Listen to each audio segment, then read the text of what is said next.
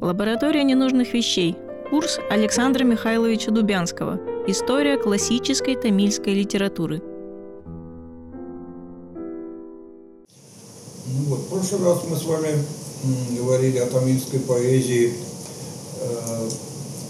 с точки зрения некоторых приемов, которые используют таких поэтических выдумок, даже можно сказать, которые используют поэты, чтобы их слова не звучали, так сказать, чисто формально, а наоборот доставляли бы удовольствие и тем, кому они предназначены, поскольку они, предполагается, тоже должны понимать в этом. Ну и тем, кто их окружает, которые тоже должны понимать.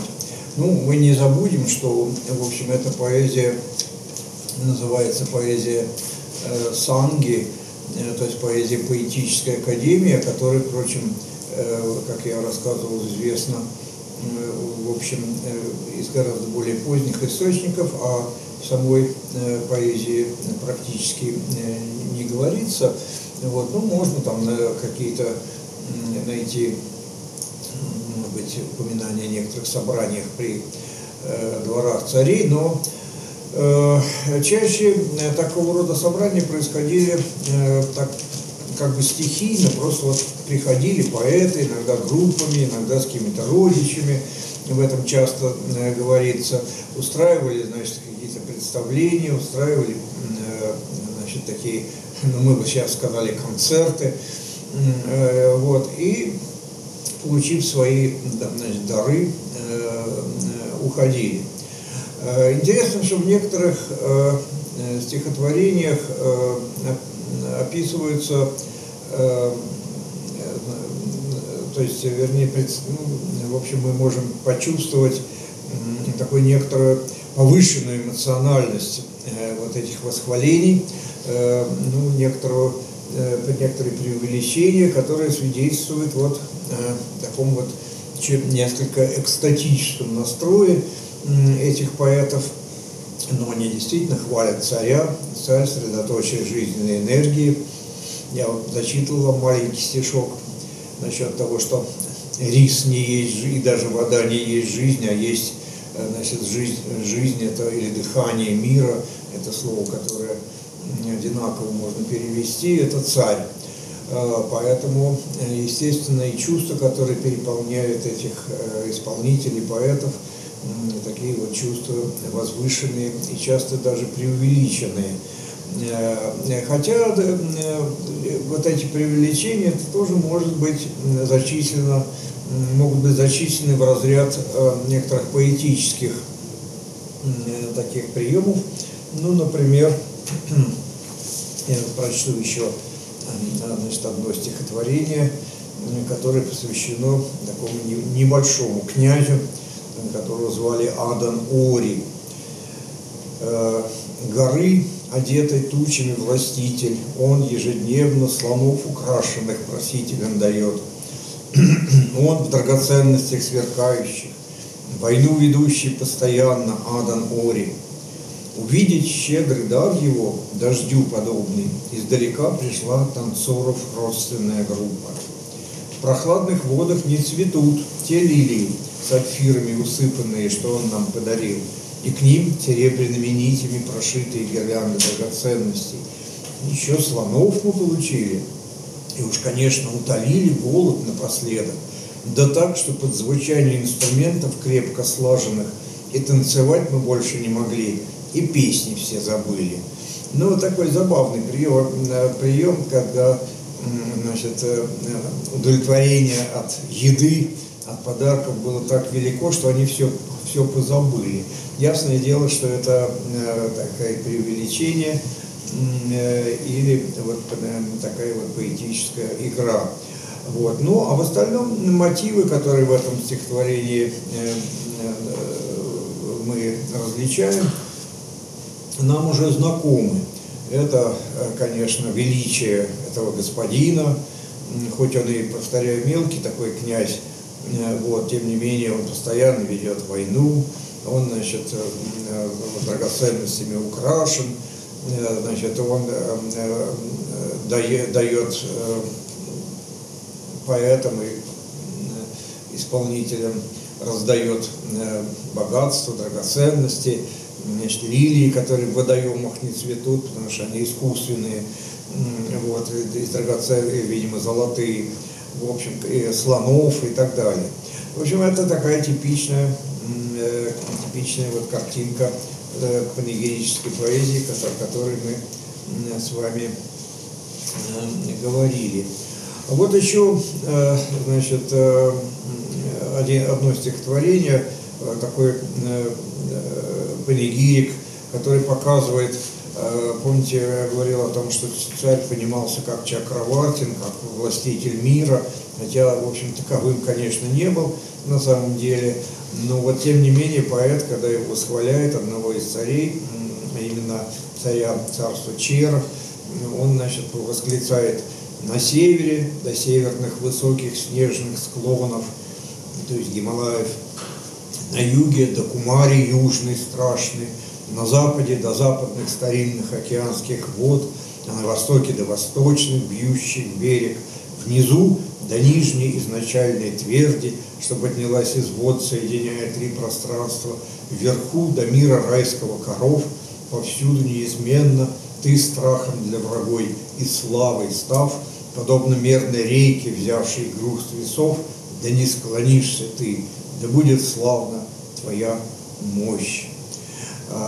Вот. Ну, тут уж, видите, царь не просто всей землей владеет, а всей вселенной, вплоть до, значит, всей низа и верха. Вот. Так что это образ, который тоже вполне можно назвать такое гипертрофированное восхваление или гипербола, конечно. Вот. Кстати, так сказать, такими гиперболами, повторяю, поэта совершенно таких гиперболов они не стеснялись сейчас, и очень часто вот эту тему именно так и выдавали. То есть царь Чакраварти, значит, он владеет всем миром. Ну, в скобках скажу, что вот эта тема таких вымышленных, в общем, завоеваний, конечно, она, вот, например, очень ярко проявляется в тамильской повести о браслете, поэме, которая, в общем, после вот этого периода поэзии Санги возникает, о которой, я надеюсь, если все будет в порядке, мы поговорим. Там, значит, тоже черский царь написан, который взялся, значит, отправился на поход на Гималаи. Вот. Ну, Черов, представляете, это Южная Индия, это, в общем, совсем далеко. Вот. Ему там нужно-то было из камня вырубить, вернее, вырубить камень в Гималаях. В другом месте он никак не мог этого сделать, значит, для того, чтобы сотворить статую богини. Вот. И он, значит, вот этот самый мощный поход предпринимает, который, конечно, представляет собой не что иное, как то, что в Древней Индии называлось дигвиджая, то есть завоевание стороны света или сторон света.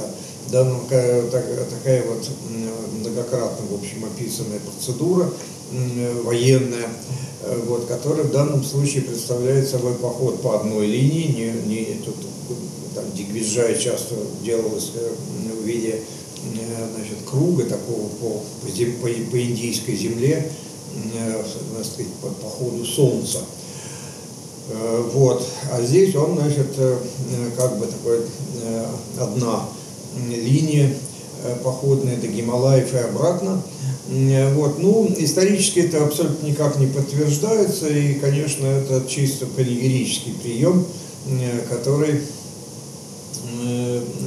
вот свидетельствует о величии, значит, этого государя. Вот. Ну, то, что он жесток к врагам, я уже говорил, вот это тоже входило в, так сказать, номенклатуру царских достоинств, он должен был всегда, так сказать, разрушать, всегда врагов уничтожать, наводить, значит, страх и так далее. И вот уже упоминавшаяся мною такая, значит, поэтесса Алвайяр, она это выразила двойственный характер царя, то есть он, с одной стороны, он исполнен благости по отношению, так сказать, к своим подчиненным и к тем же поэтам, а с другой стороны, он, значит, нетерпим к врагам, яростен и так далее. И она сочинила очень короткий такой стишок, где она это элегантно, как всегда, очень выразила. А именно, значит, она своему господину, я помните, рассказывал, что она даже поручения его какие-то выполняла. Вот она, значит, вот так, такую произнесла тираду. Значит: «О, великий, ты сладостно добр к нам, как громадина слон, что разлегся в пруду, а детишки деревни ласкают его белые бивни. И недобр ты к врагам, словно слон разъяренный, которому даже приблизиться страшно». Ну, тут тоже понятно вот образ, так сказать, как бы мы сказали, амбивалентный образ слона, который может быть и добрым, и опасным, и страшным. Вот. Ну вот, еще об одной форме, нет, пожалуй, вот не об одной, я еще скажу, значит, об одном приеме. Просто это интересно, потому что мы с вами затрагивали тему вот взаимовлияния севера и юга, тема очень обширная и, так сказать, нелегкая, даже, я бы сказал, для исследования, поскольку порой, в общем, откуда что взялось, не очень понятно. Ну вот, просто хочу обратить внимание на один тоже прием, который роднит эту героическую поэзию с поэзией санскритской. Причем не только авторской какой-либо поэзии, а с эпосом, значит, в частности, с Махабхараты. Вот этот прием сравнения такое, которое называется рупака в санскрите, вот, и представляет собой, значит, такое как бы невыявленное формально сравнение, то есть там нету слов, которые означают подобный там, или такой как, вот, а просто говорится, так скажем, что, значит, скажем, хоботы слонов, которые вьются по земле, отрубленные, вот это змеи, значит, там колесница царя, которая через поле битвы океан, а колесница царя это корабль. Вот такого рода образы, значит, вот они типичные для эпической поэзии. И вот выясняется, что некоторые тамильские поэты тоже применяли их. И вот одно из стихотворений из сборника Пуранануру, я потом, кстати, запишу, как это звучит, значит, вот таким образом читается, по крайней мере, вот его фрагмент. С большими кончики в железе поднятыми бивнями красивыми и с хоботами черными слоны, там тучи дождевые. Велеречивыми бойцами поднятые вверх мечи, там молнии. Там со сверкающими колотушками, приемлющую жертву кровью барабаны, гром.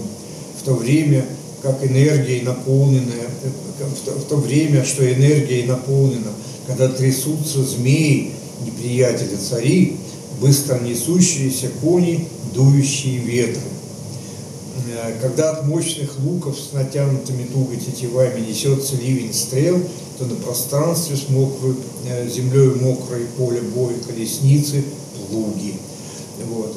В общем, картина такая двойная. С одной стороны, значит, мы видим поле битвы, а с другой стороны мы видим, значит, ливень и пахоту, и, в общем, поле, где, на котором происходит,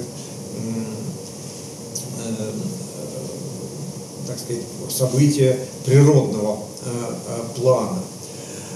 Ну, то, что битва вообще может сравниваться с пахотой, это тоже общее место вообще эпического репертуара.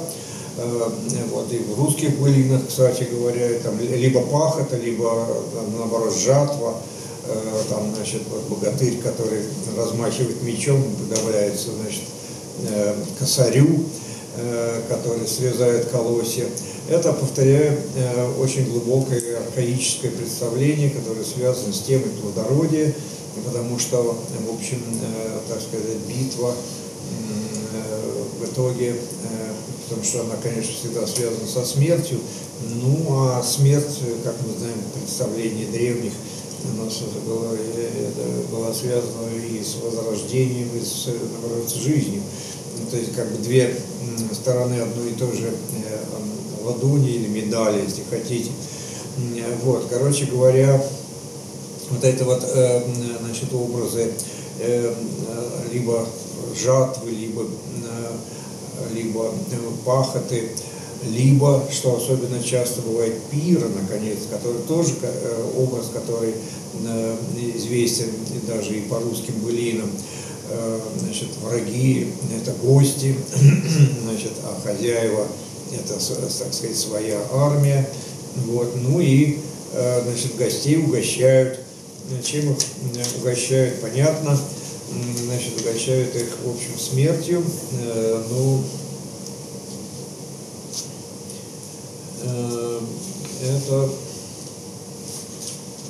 обычное, так сказать, дело. В связи с этим, кстати говоря, стоит, может быть, вспомнить некоторые образы не только тамильской, опять же, поэзии, но у тамилов это, во всяком случае, очень, так сказать, очевидно. Образ вот как раз битвы,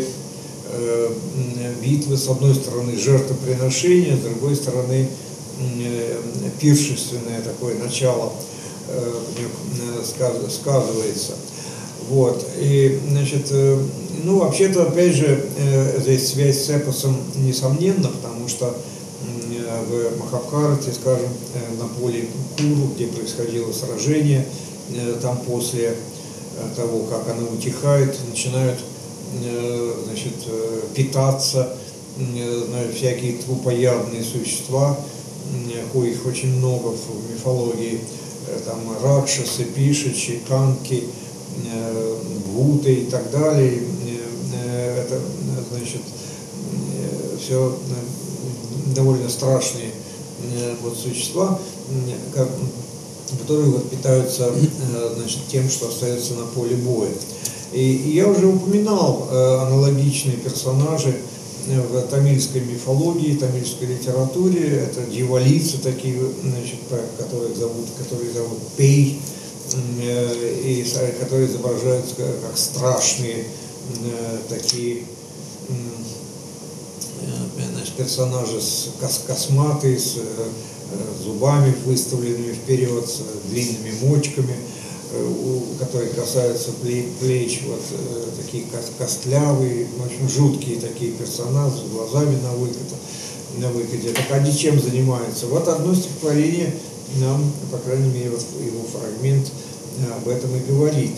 Значит, тот поэт обращается к царю пандийскому, царю, которого, значит, прозвище было Сежиян, и так восклицает, или Сежиян: «О, Сежиян убийственных сражений, что на просторном поле битвы свое блестящее копье вздымая заставил пасть врагов и захватил их барабаны. И поле битвы своей армии вспахав, видите, вспахав, возжаждал угощения. Очаг из коронованных голов сложили, в горшки налили кровь и мясо воинов размешивали ложками, что сделаны из рук, украшенных браслетами. О царь, ты обладаешь праведным мечом, и жертвоприношения совершаешь постоянно в окружении других царей, теперь твоих прислужников, и брахманов ведийских, которым сдержанность присуща, и кто исполнен знания Шрути, то есть сакральных текстов. Вот здесь вот эта самая тризна, которую, значит, описывает, здесь, правда, не упоминаются эти самые пей, но в других местах, уверяю вас, упоминаются, и они вот делают то же самое. Они, значит, они сооружают очаг, они ложками, значит, которые сделаны из рук воинов, помешивают, значит, это дикое варево, вот, и пляшут, и, значит, вероятно, воют, я так думаю. Вот. Но здесь еще один момент, который привлекает внимание, который, в общем, свидетельствует о некоторой двойственности вот тамильского царя того времени. Возможно, что действительно так оно и было. Значит, потому что его, вот этого царя, называют, с одной стороны, совершающим жертвоприношение древнее, вот, а вот к древнему жертвоприношению вполне можно отнести и вот это пиршество, которое так описано. Вот. А с другой стороны, значит, он показан в окружении брахманов, и, которые исполнены знания сакральных ведийских текстов, шрути, и, вероятно, значит, совершают такие жертвоприношения. То есть, иначе говоря, древнетамильскому царю присущи были,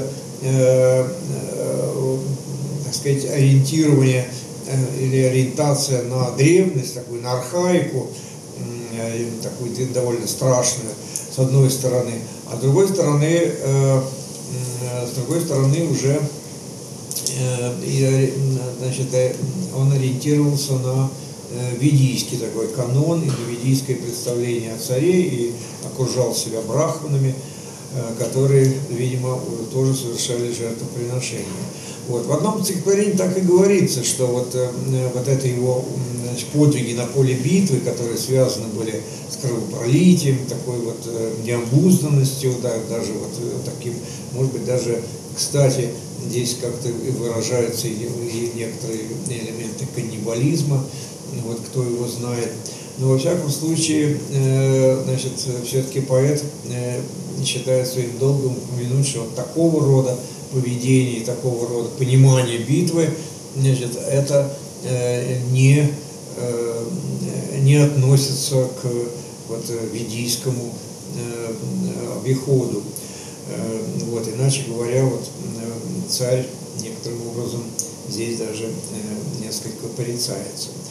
Вот. Ну, порицание, в общем, предмета обожания, это тоже, повторяю, тема, которая заслуживает отдельного разговора.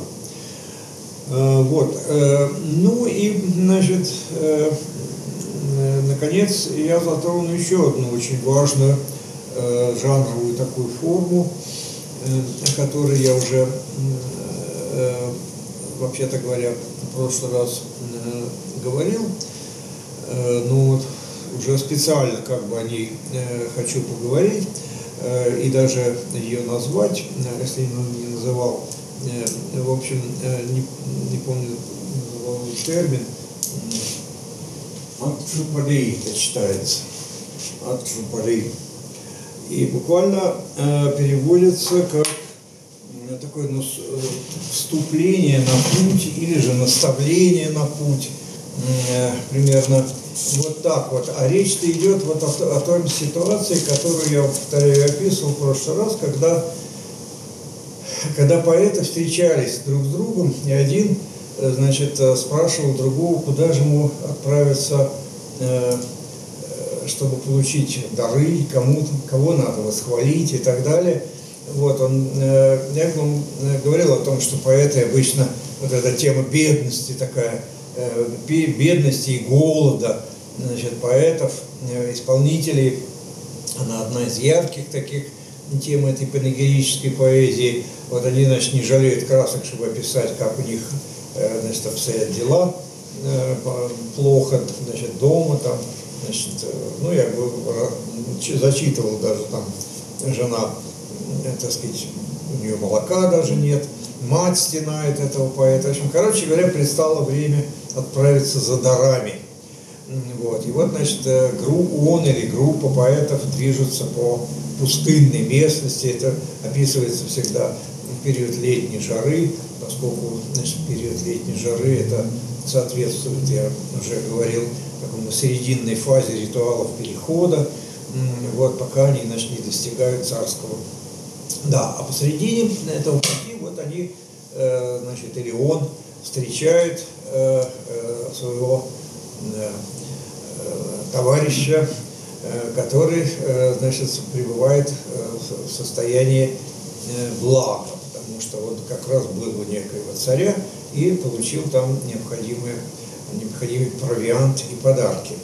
Вот. И вот, значит, один из них спрашивает, куда же мне идти, а тот ему отвечает, вот, а ты пойди к такому-то царю. Я, по-моему, зачитывал даже это стихотворение.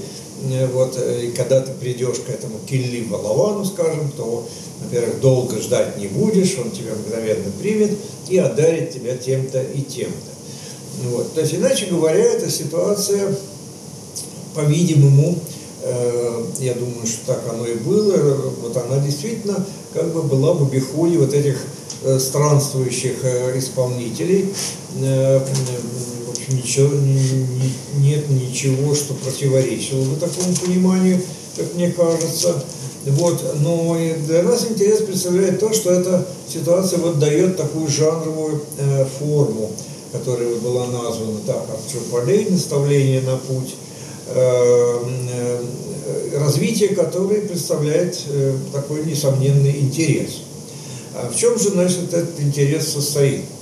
Значит, дело в том, что вот сам этот совет, мол, пойди к такому-то царю и воспой его, или если пойдешь и воспоешь, то получишь, значит, то-то и то-то, такой сам совет встречается в небольших стихотворениях. Я их тоже, значит, в прошлый раз читал, значит, стихотворение такого кабеляра, обращенное к Вирли, то есть, значит, к исполнительнице, значит, светлолобой Вирли, значит, получишь ты золото, значит, золотой там лотос, если пойдешь и восхвалишь, значит, паре господина высоких гор, там, и дальше идет такая картинка вот этих самых гор, значит, которые плодоносны, красивы и так далее.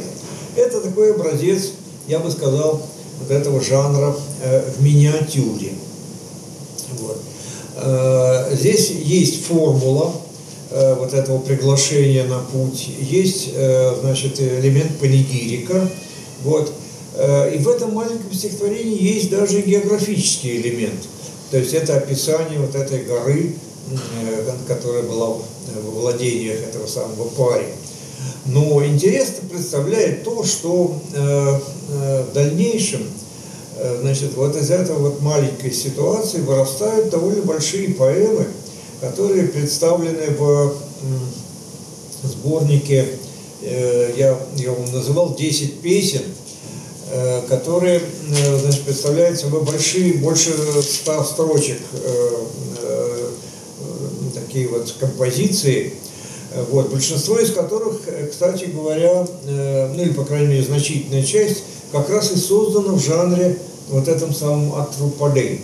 То есть там есть поэма, которая называется такая «Малое наставление на путь», значит, певца Панана, есть большое наставление на путь певца Панана, есть наставление такое тоже, значит, разновидность такая певцов Пурунан, которого наставляет тоже поэт.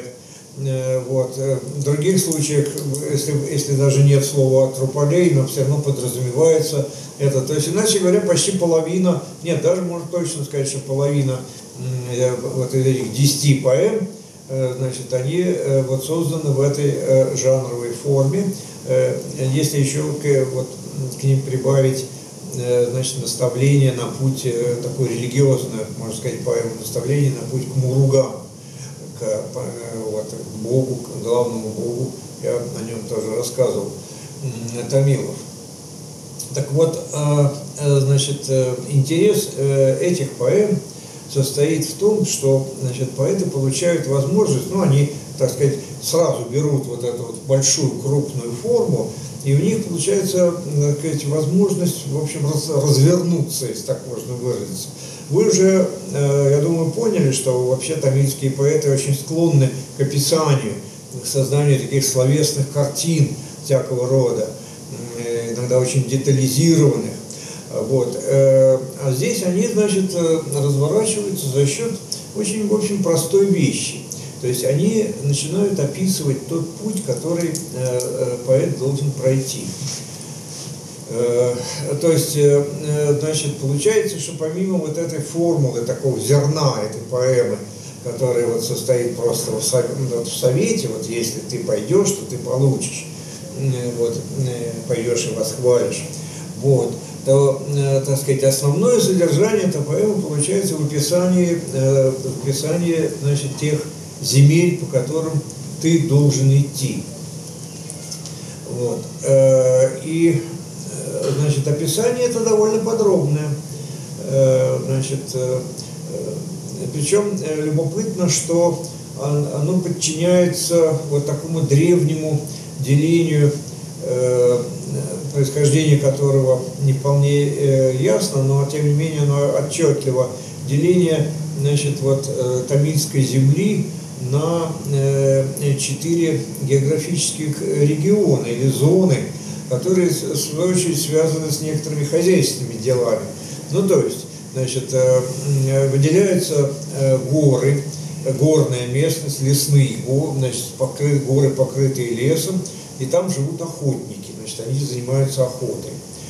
Вот, затем такое предгорье, это такие холмистые пастбища, значит, поля, где живут пастухи.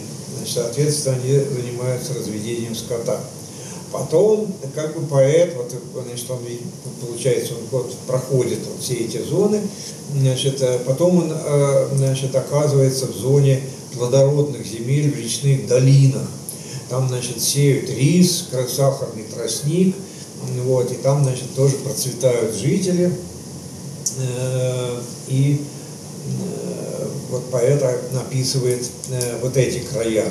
Наконец, он оказывается на берегу моря, где описывает жизнь рыбаков, значит, как они веселятся, танцуют и ловят рыбу. Вот. Есть еще одна зона, которая, значит, как бы лишена специфического географического наполнения, тем не менее она очень явственно в этой системе присутствует. Это зона, период летней жары, когда целый ряд областей, вот вышеперечисленных, а если, пожалуй, можно сказать, что и все, они страдают от засухи. Поэтому, значит, вот эта зона, о которой я говорю, это, значит, зона, такая, но, как правило, описывается как такая дикая местность, где путникам, значит, опасно находиться, потому что там обретаются уже племена таких охотников-грабителей. Вот. Но как бы то ни было, эта зона тоже прицепляется к этой системе, и получается вот 5 таких вот регионов, которые обладают каждый своей собственной физиономией. И вот что же, значит, это дает поэтам? Ну, вот очень просто, это им дает возможность каждую зону эту описать. И, вот, и таким образом выразить мысль, что царь владеет, скажем, если он направляется к какому-то царю, допустим, пандийскому царю, вот, то он, проходя через эти зоны, значит, он, и описывая их, он дает понять, что властителем их является этот царь. То есть он, если и не Чакравартин, то, по крайней мере, он, так сказать, власть свою осуществляет над вот этими, значит, зонами юга Индии. Вот, потому что понятно, что описание богатства царства через, вернее, значит, ну да, описание богатства царства и земли, процветающие народы, которые занимаются своим делом и тоже процветают. Это все ясно панигерическая такая материя, и которая признана восхвалять самого царя. То есть у нее в царстве все хорошо. И благодаря ему все это, собственно говоря, вот и процветает. Значит, ну отсюда ведут нас, значит, еще некоторые пути к развитию, уже даже, я бы сказал, общеиндийскому вот этого жанра. Дело в том, что, значит, путь, который должен следовать поэт, описывается достаточно подробно. Они любят подробности. Вот.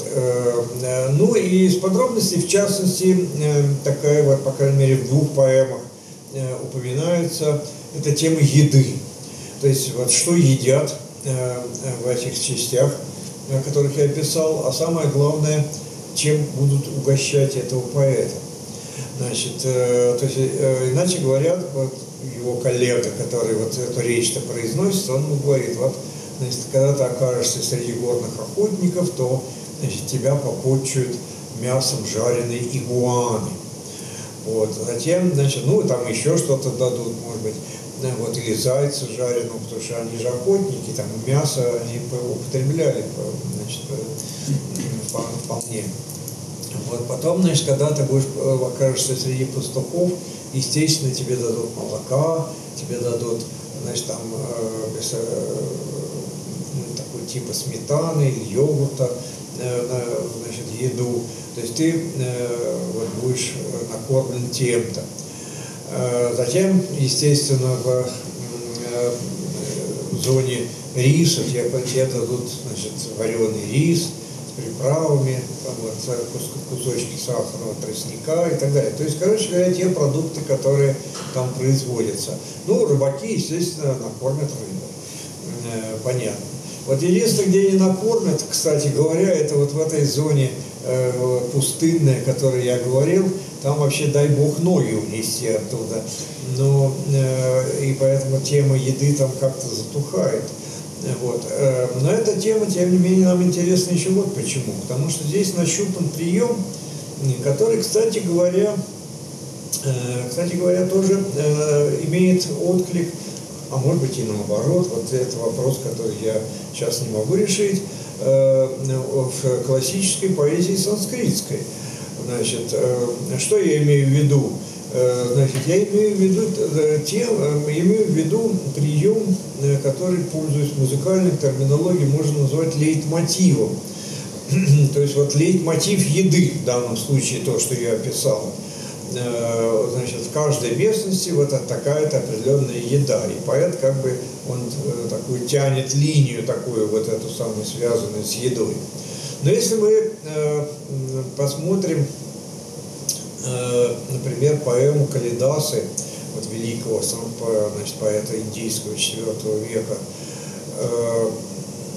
нет, он 5-го, да, ну, 4-й, 5-й, да, в общем, там, да, вот, ну, на исходе древности, в общем, древний такой поэт, значит, скажем, посмотрим главу из поэмы Рагувамша, род Рагу, такая есть, значит, большая поэма, где описывается, значит, династия царей индийских, начиная вот от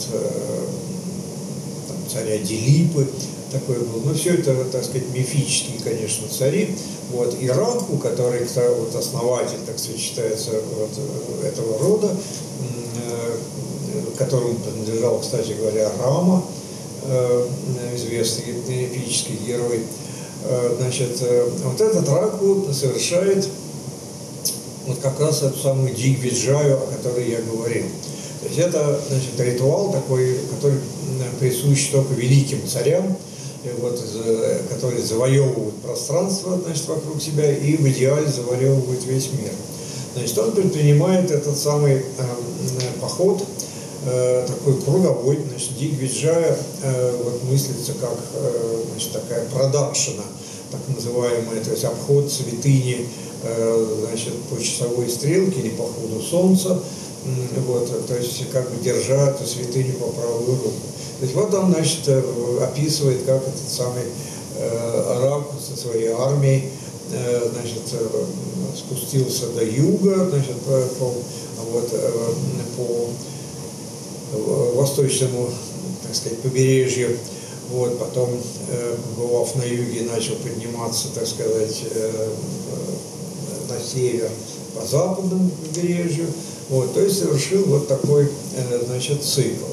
И в каждой стране, в каждой местности, где он побывал, вот, там есть свои особенности какие-то, и в том числе и, значит, даже там растения, то есть не даже, а вот именно растения какие-то или какие-то плоды и фрукты. Вот. Но я на этом не буду сосредотачиваться, особенно потому, что есть блестящая статья от нашего замечательного индолога Юрия Марковны Алихановой, которая, значит, как раз описывает географический канон, как она говорит, вот в поэме «Калидаса». Вы ее, конечно, знаете. Вот, там она, значит, очень тонко разбирает вот все эти детали. А я хочу обратить внимание на другую деталь. Там есть вот тоже прием лейтмотива, значит, который схож, как мне кажется, вот с тем, который я писал в тамильской поэзии. Значит, даже там два лейтмотива, значит, таких четко выраженных. Вот. Значит, один из них – это тема пыли, или, вернее, лейтмотив пыли.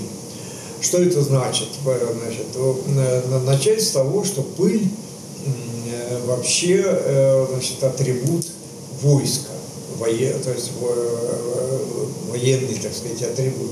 Ну, по очень простой причине, потому что когда, значит, армия движется в поход, она поднимает тучи пыли ногами. Ногами слонов, ногами лошадей, ногами пеших воинов. Вот. Эту пыль, между прочим, тоже в индийской поэзии, в санскритской, в частности, описывают многократно. Вот. И тоже стараются найти какие-то, значит, приемы, которые бы подавали ее, так сказать, интересно. Ну, допустим, там, когда вот армия двинулась в поход, то день становится ночью. А ночью он становится потому, что пыль настолько густа, что она заслоняет солнце. Вот. Или какие-нибудь еще образы, которые поэты, они были, так сказать, большие выдумщики и умели, так сказать, подать это все. Так вот, значит, начинает эту тему пыли, значит, этот самый Калидаса с пыли, так сказать, обыкновенной, то есть, которая из-под ног войска. Вот. А дальше он ее развивает следующим образом.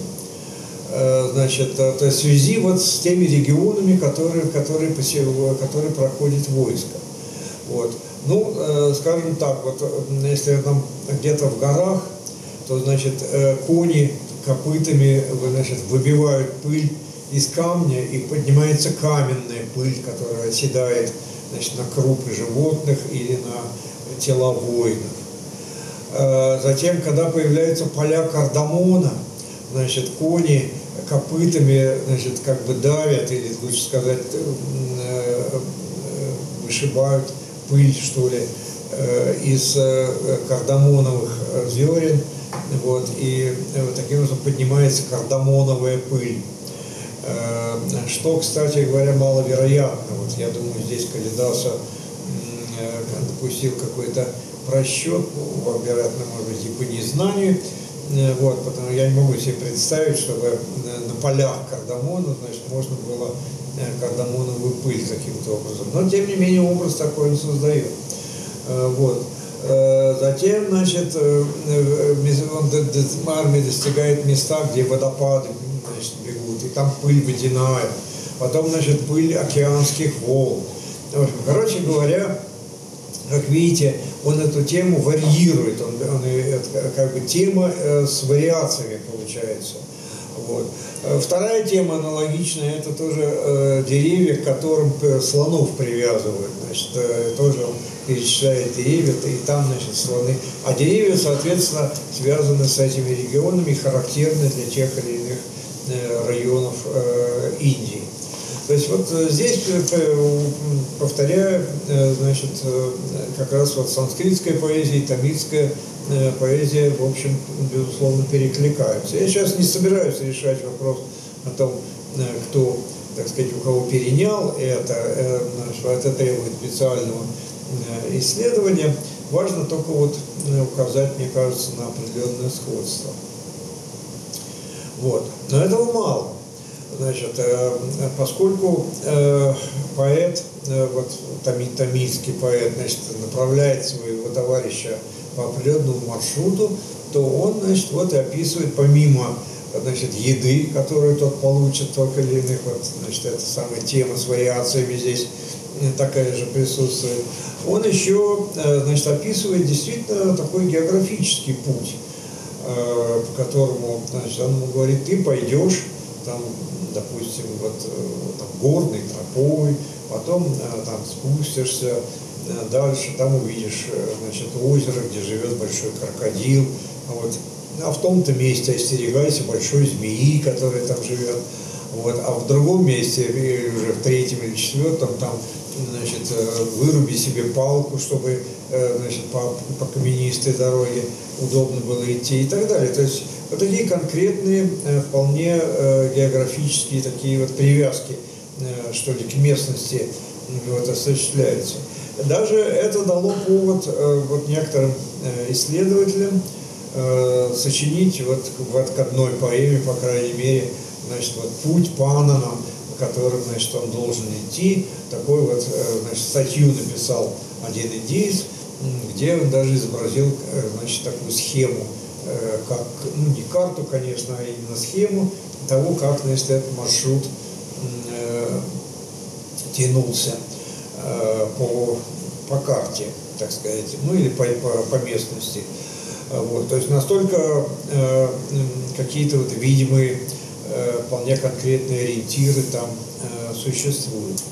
Но тут мы должны вспомнить, значит, совершенно естественным образом, что совершенно так же построена поэма того же Калидасы «Облако-вестник».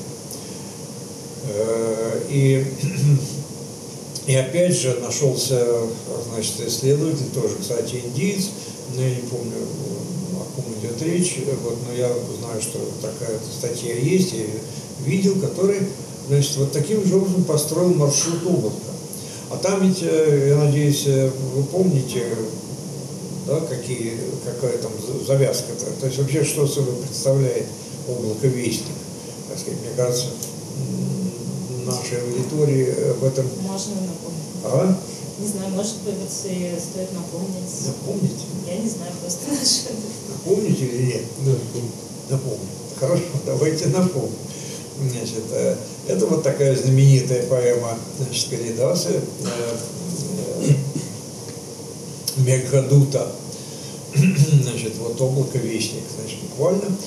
Вот, представляет собой действительно замечательное такое вот описание индийской земли, в сущности говоря. Но там есть, так сказать, небольшой сюжет, который состоит в том, что, то есть завязка, значит, этого всего, всей этой композиции, значит, связана с тем, что герой, есть лирический герой этой поэмы, поэма вообще лирическая, вот, даже, можно сказать, любовная. Вот. Героем является некий Якша. Якша – это, значит, такое полумифическое существо, вообще это, так сказать, такие полубоги растительности, плодородия, иногда гор. Вот, в общем, такие фантастические, в общем, существа. Но здесь вот у Калидаса он такой вполне себе человеческий облик имеет и испытывает человеческие чувства. Значит, якши были, как правило, служителями бога богатств, а богом богатств в Индии, значит, был Кубера, столица которого находилась в Гималаях, значит, в городе Алака. И там, значит, располагался и вот этот Якша. За какой-то проступок, неизвестно за какой, об этом не говорится, значит, его Кубера сослал, так сказать, послал в изгнание. Вот. И вот он оказался на юге Индии, ну не на самом крайнем, но все-таки вдали от своей, то есть от этой столицы, от города, столицы Куберы. Вот. А что самое главное, от своей супруги.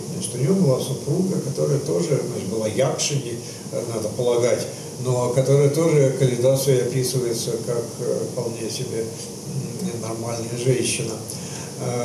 Вот. То есть возникает ситуация такая, которую совершенно понятно назвать ситуацией разлуки влюбленных. Вот. Якша страдает в разлуке, он должен год, по крайней мере, пробыть на этом месте, вот. И он уже в тоске таком изнемогает, а главное, он видит, что скоро начнется сезон дождей. Вот. Кстати, вот это оправдывает появление и облака.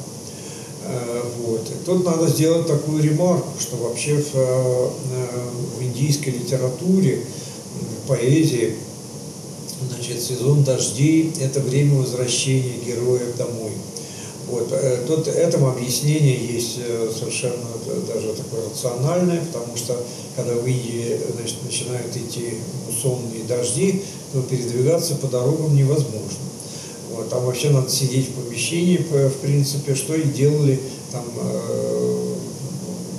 очень многие, начиная там с буддийских монахов, которые в это время предавались беседам и каким-то иным интеллектуальным занятием, вот, и кончают, вот, людьми простыми, которым надлежало просто находиться дома и искать наслаждение со своей женой и в домашнем, так сказать, в домашнем уюте.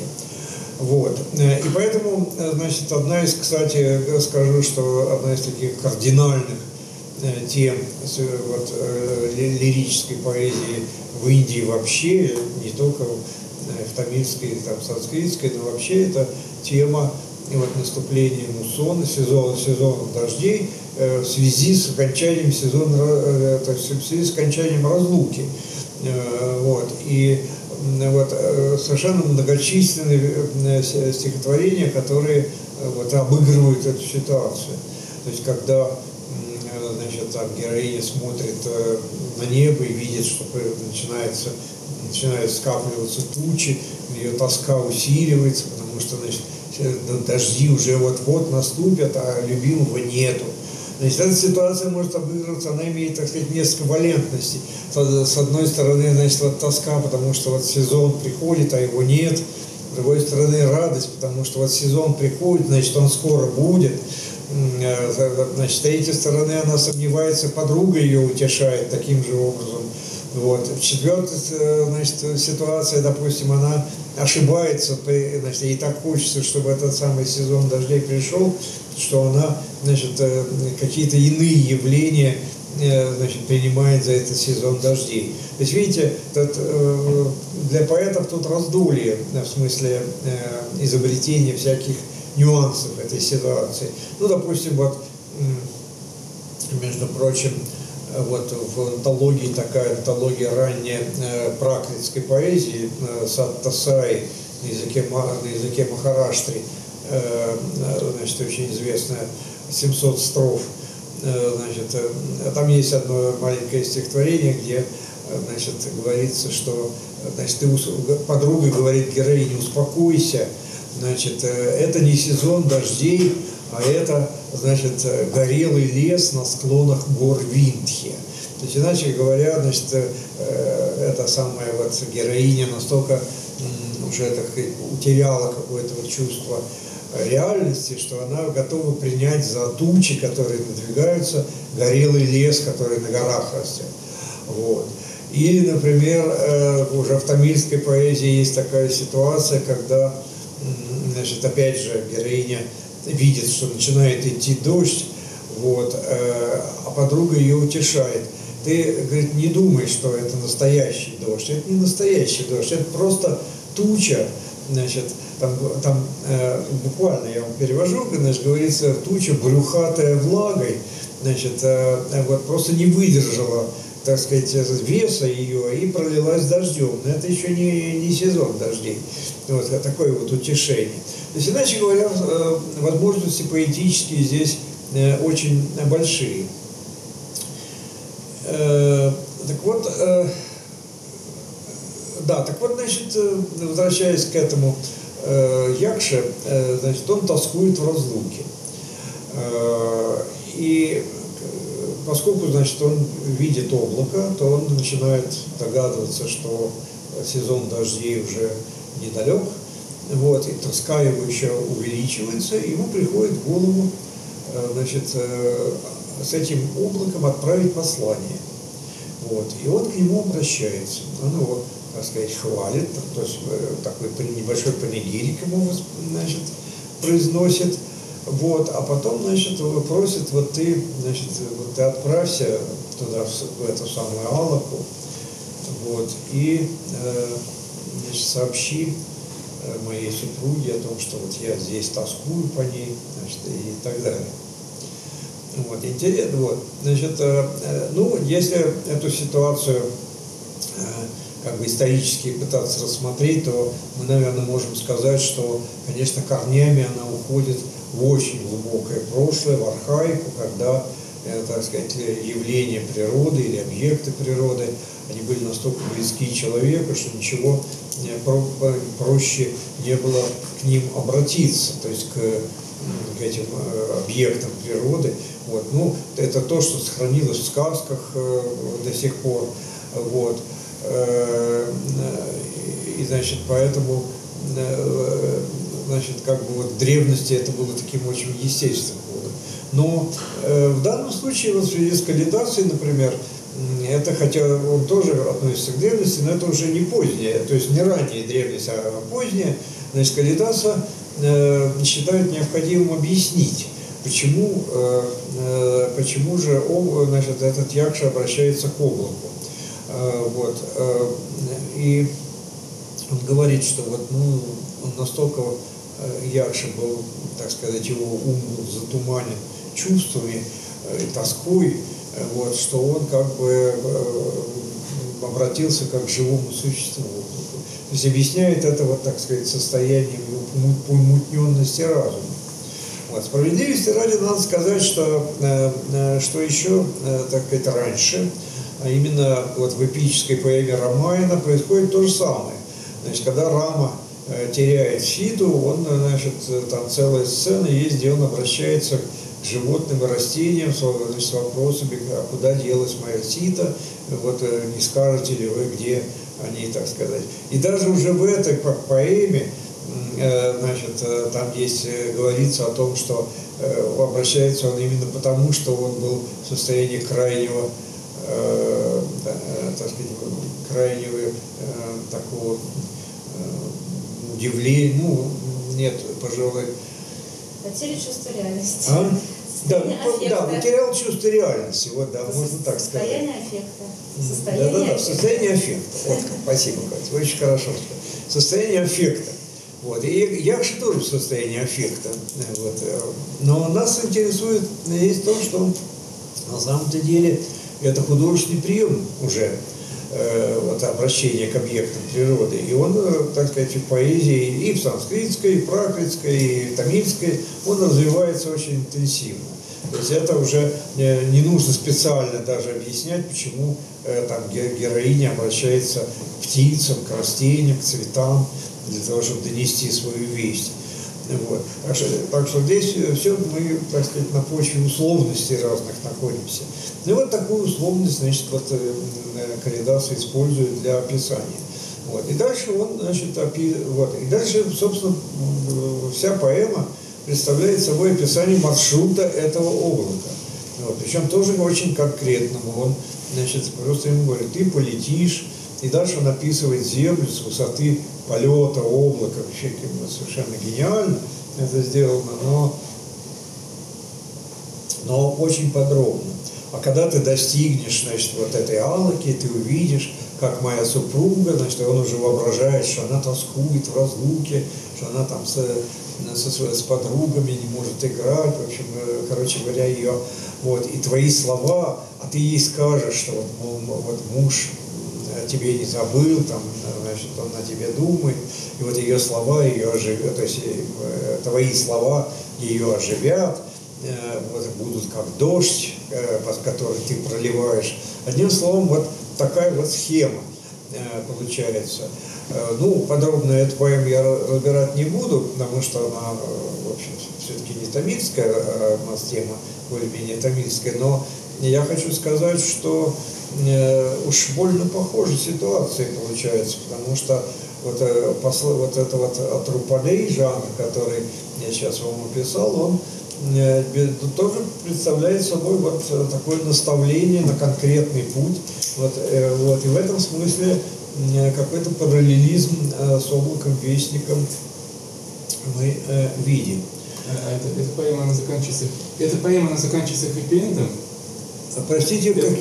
Эта поэма, она чем заканчивается? Какая поэма? О которой вы говорили сейчас, про облако страницы. А, про «Облако-вестник»? Да, «Облако-вестник». Ну, заканчивается тем, что, вот, что он должен ей сказать то-то, а больше ничего. То есть, да, он, потому что он продолжает находиться в изгнании. А как вы произносите это слово? А? Как вы произносите? Аттруппадей. Ну, можно аттру, я говорю, вот, может быть, по-русски напишу. Не, ну просто интересно. Если две «р», то это уже... Ну, это там такая аффликата, которая... Я сейчас по-русски все-таки напишу. А вот эта церебральность, как «Д» уже прям? Вот это «Д» церебральное, да, здесь получается. Оно произносится как «Д» от Трупали. Относительно того, что вот такое сходство интересное между тамильской традицией и санскритской в данном случае наблюдается сразу по нескольким линиям. Во-первых, вот ситуация разлуки, любовной разлуки, она характерна, но она характерна, повторяю, для буквально любой лирической поэзии Индии. Во-вторых, значит, вот это самое описание пути. Ну и в-третьих, это просто вот послание, значит, саму, так сказать, ситуацию мессенджера, так сказать, послание, которое, значит, чрезвычайно продуктивно для поэтической традиции и, в частности, значит, для тамильской. Вот, и это, такого рода, значит, вот, формы используются, значит, они, так сказать, уже не называются Аттруппадей, а там просто называются поэм «Послание». Вот. И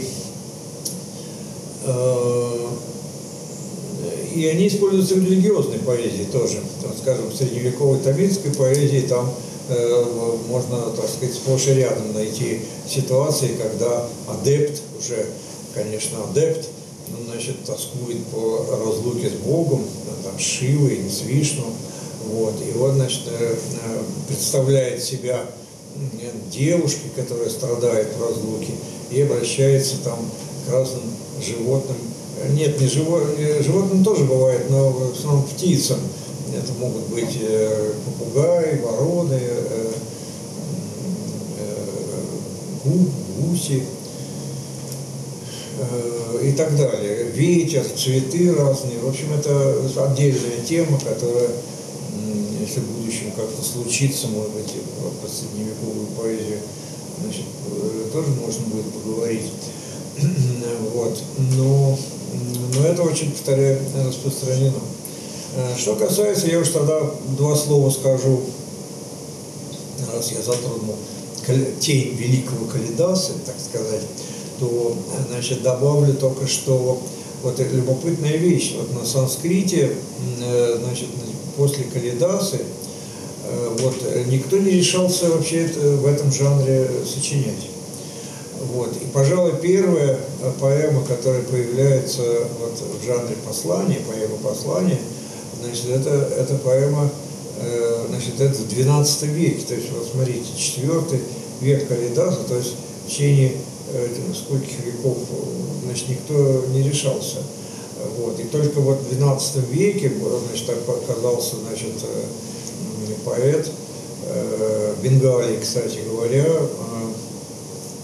такой Дуи, который, значит, который, так сказать, работалось, так можно выразиться, рука об руку с, он был придворный поэт, вот, значит, вместе с таким великим поэтом, может быть, вы знаете, безусловно, знаете Джаядеву, значит, поэта, который создал Гита Говинду, такую, значит, кришнаитскую поэму на санскрите XII века. Вот. А этот, значит, Дуи, он создал поэму, которая называется, значит, естественно, не «Облако-вестник», а «Ветер-вестник». Значит, он решил «Ветер-вестник», вот, и задача у него была, в общем, в чем-то попытаться преодолеть, значит, искусство Калидаса. Вот. Ну, мы сейчас этим заниматься, понятное дело, не будем. Скажу только, что вообще вот эта форма послания, значит, поэма-послания, вот, чрезвычайно в Индии распространена. И вот, значит, на санскрите, я в данном случае имею в виду такую вот северную традицию, что ли. Потому что на юге-то как раз такие поэмы создавались, в частности, например, в Керале. Вот, там, значит, были и на санскрите, а пуще того на языке, который они называли маниправалом, что буквально означает сапфиры и кораллы. Это такая причудливая смесь, значит, местного языка с санскритом.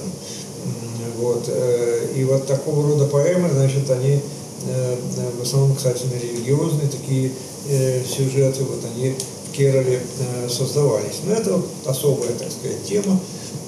Вот. А я возвращаюсь, значит, к тамильской поэзии и хочу сообщить, что раз мы тут об этом самом Аттруппадей заговорили и о поэме «Послание», то все-таки, значит, надлежит, пожалуй, сказать, что предшественником этих произведений все-таки следует считать, опять-таки, эпос индийский. Дело в том, что вот, мы не знаем, как шли, так сказать, эти пути заимствования, и вот это само по себе интересно, и этим, конечно, надо как-то специально заниматься, ну, вероятно, может, и занимались, я тут точно не знаю. Я просто хочу сказать, что вот оказывается, что вот это описание пути, такое подробное очень, можно сказать, географическое описание пути, на самом деле встречается в Рамаяне. Вот там, значит, такой эпизод, когда уже, значит, Ситу уже украли, вот, Рама уже готов, значит, собрать войско и идти, значит, ее как-то Ситу выручать. Вот, остается только узнать, где она. Вот, а это, значит, до поры до времени неизвестно. И спасибо. Действительно, уже сумерки сгустились. Вот. Это до поры до времени неизвестно. Вот. А как вы знаете, значит, Рама уже вступил в альянс, значит, с царством обезьян. Вот. И вот, значит, исполняющий, то есть, вернее, царь обезьян, такой Сугрива, вот, он, значит, дает команду найти Ситу, собственно, узнать, куда надо двигаться. Вот. И он там рассылает, кстати говоря, по разным направлениям, значит, вестников, и одним из этих вестников оказывается небезызвестный Хануман, то есть министр его, такая чудесная обезьяна, о которой все, я думаю, слышали. Вот. И Хануману, значит, надлежит отправиться на юг. Ну, в итоге он-то и обнаруживает, значит, что Сита находится там на ланке. Вот. Так вот, значит, этот Сугрива, он, значит, подробно объясняет Хануману, как тот должен, значит, вот, как он должен идти. Ну, не идти, а, может быть, и лететь, потому что Хануман обладал способностью летать. Но, во всяком случае, там перечисляются географические пункты всякого рода. Значит, там, может быть, некие путаницы есть, но это, значит, не столь важно, важен принцип. Вот этот принцип, который используется, значит, и вот, тамильскими поэтами в больших поэмах вот, Аттруппадей и Калидасы в поэме, «Облако-вестник», вот он, оказывается, как бы имеет прототип вот в этом эпизоде Рамаяны. Но я повторяю, значит, конкретные пути, так сказать, взаимодействия вот, не вполне ясно, во всяком случае, я ничего по этому поводу сказать не могу. Ну вот, а касательно тамильской поэзии, значит, вот этой панегирической темы, значит, скажу, что вот то, что я зачитывал, вот отрывки, все это, значит, содержится в сборнике, который называется «Пуранануру». Тамильский алфавит. Ну, вот, знаете, вот алфавит – это довольно поздний, так сказать, потому что вообще ведь был алфавит так называемый Брахми, такой изначальный вообще индийский алфавит, там разные школы были, северные, южные, и с алфавита Брахми произошли другие алфавиты, значит, в том числе вот Эдеванагари, и алфавит, значит, вот, тамильский, и потом малояльское письмо, в общем, все остальные вот так или иначе имеют в основе вот этот самый вот, Брахми. Так, а поэзия тамильская какая? А поэзия была устной, понимаете, это, да, это, она записана была... Вот, нет, она не, во времена Брахми она не записывалась. Нет, но я имею в виду, Брахми использовалась для эпиграфии. А, да, конечно, так было. Вообще, так сказать, письменность всегда входит не с литературой, а с деловыми, так сказать, документами. То есть это эпиграфика, прежде всего, вот, надписи на пещерах, там кому какая пещера подать, допустим, вот, а потом уже развиваются там царские надписи на табличках, на стенах храмов и так далее. Вот. А поэзия, вот она записана, я не могу вам точно сказать, это, по-моему, неизвестно, буквально, когда она записывалась, но к концу первого тысячелетия явно, потому что тогда собирались вот эти сборники, вот, о которых я говорил, вот, и, видимо, тогда же вот они подвергались записи на пальмовых листьях. То есть вся вообще литература тамильская, она была записана впервые вот в это время, да? В конце первого тысячелетия? Ну да, в конце, где-то во второй половине первого тысячелетия, безусловно. Но как бы создание ее считается, относится к... Даже как, кстати говоря, антология вот этого Саттаса Айтхала, считается вообще довольно древний, где-то ко второму веку относятся сами стихи. Вот. А, хотя там могут быть добавления какие-то, она впервые упоминается как текст, по-моему, где-то в 9, если не ошибаюсь. Ну вот, так что это, так сказать, отдельная проблема. Вот. А вот этот сборник, значит, он Пуранануру, это, можно сказать, основной вот из этих 8 антологий, значит, которые принадлежат поэзии, значит, санги, так называемый, значит, это основной сборник поэзии Пуран, героической, так сказать, поэзии. Он называется 400 стихотворений на тему Пуран. Значит, Пура – это вот Пуран, а Нануру – это 400. То есть 400 на тему Пуран стихов. Значит, сами эти стихотворения, там нету никакого стандарта количества строк, значит, там есть стихотворения, значит, где-то 4-5 строк, вот, вот, есть там около 30, то есть они очень разнятся по количеству, значит, строк, но и, в общем, сама структура этой антологии тоже еще недостаточно как бы описано, потому что там есть блоки, которые посвящены вот трем царям, вот этим пандиям, Чолам и Черам. Вот, отдельно, значит, какие-то стихи, которые посвящены князьям. А есть стихи, которые никому не посвящены, но они зато эту героическую тему описывают значит, так сказать, объектив, то есть вообще какие были войны, какие были, значит, мужественные герои, которые сражались, вот. Но не только, значит, эти герои, вот. Вот. Я хочу зачитать одно любопытное такое стихотворение. Я тут упоминал коней, значит, которые несутся по полю и как дующие ветры. Вот. А здесь, значит, вот стихотворение есть, где кони, значит, тоже фигурируют в качестве такого поэтического объекта. Значит, ну, кони, как вы знаете, значит, это как конница, значит, вообще, так сказать, тоже напомню, но это, в общем, я думаю, всем известно, что у царей индийских было 4 рода войск, вот, которые, так сказать, так и назывались Чатуранга, значит, 4 части, и, собственно говоря, Чатуранга – это название шахмат, как известно, вот, поскольку там все вот эти представлены, эти войска, 4 рода войск. Ну вот, значит, кони тоже были части, вот, значит, были колесницы, кони, слоны и пехота. Так вот, значит, вот кони были наездники, значит, всадники участвовали вот в битвах, вот, и кони тоже были, значит, очень важным элементом. И вот помните, я вам зачитывал, значит, вот такое стихотворение Алвайяр, поэтессы, которая, значит, восхваляла копья.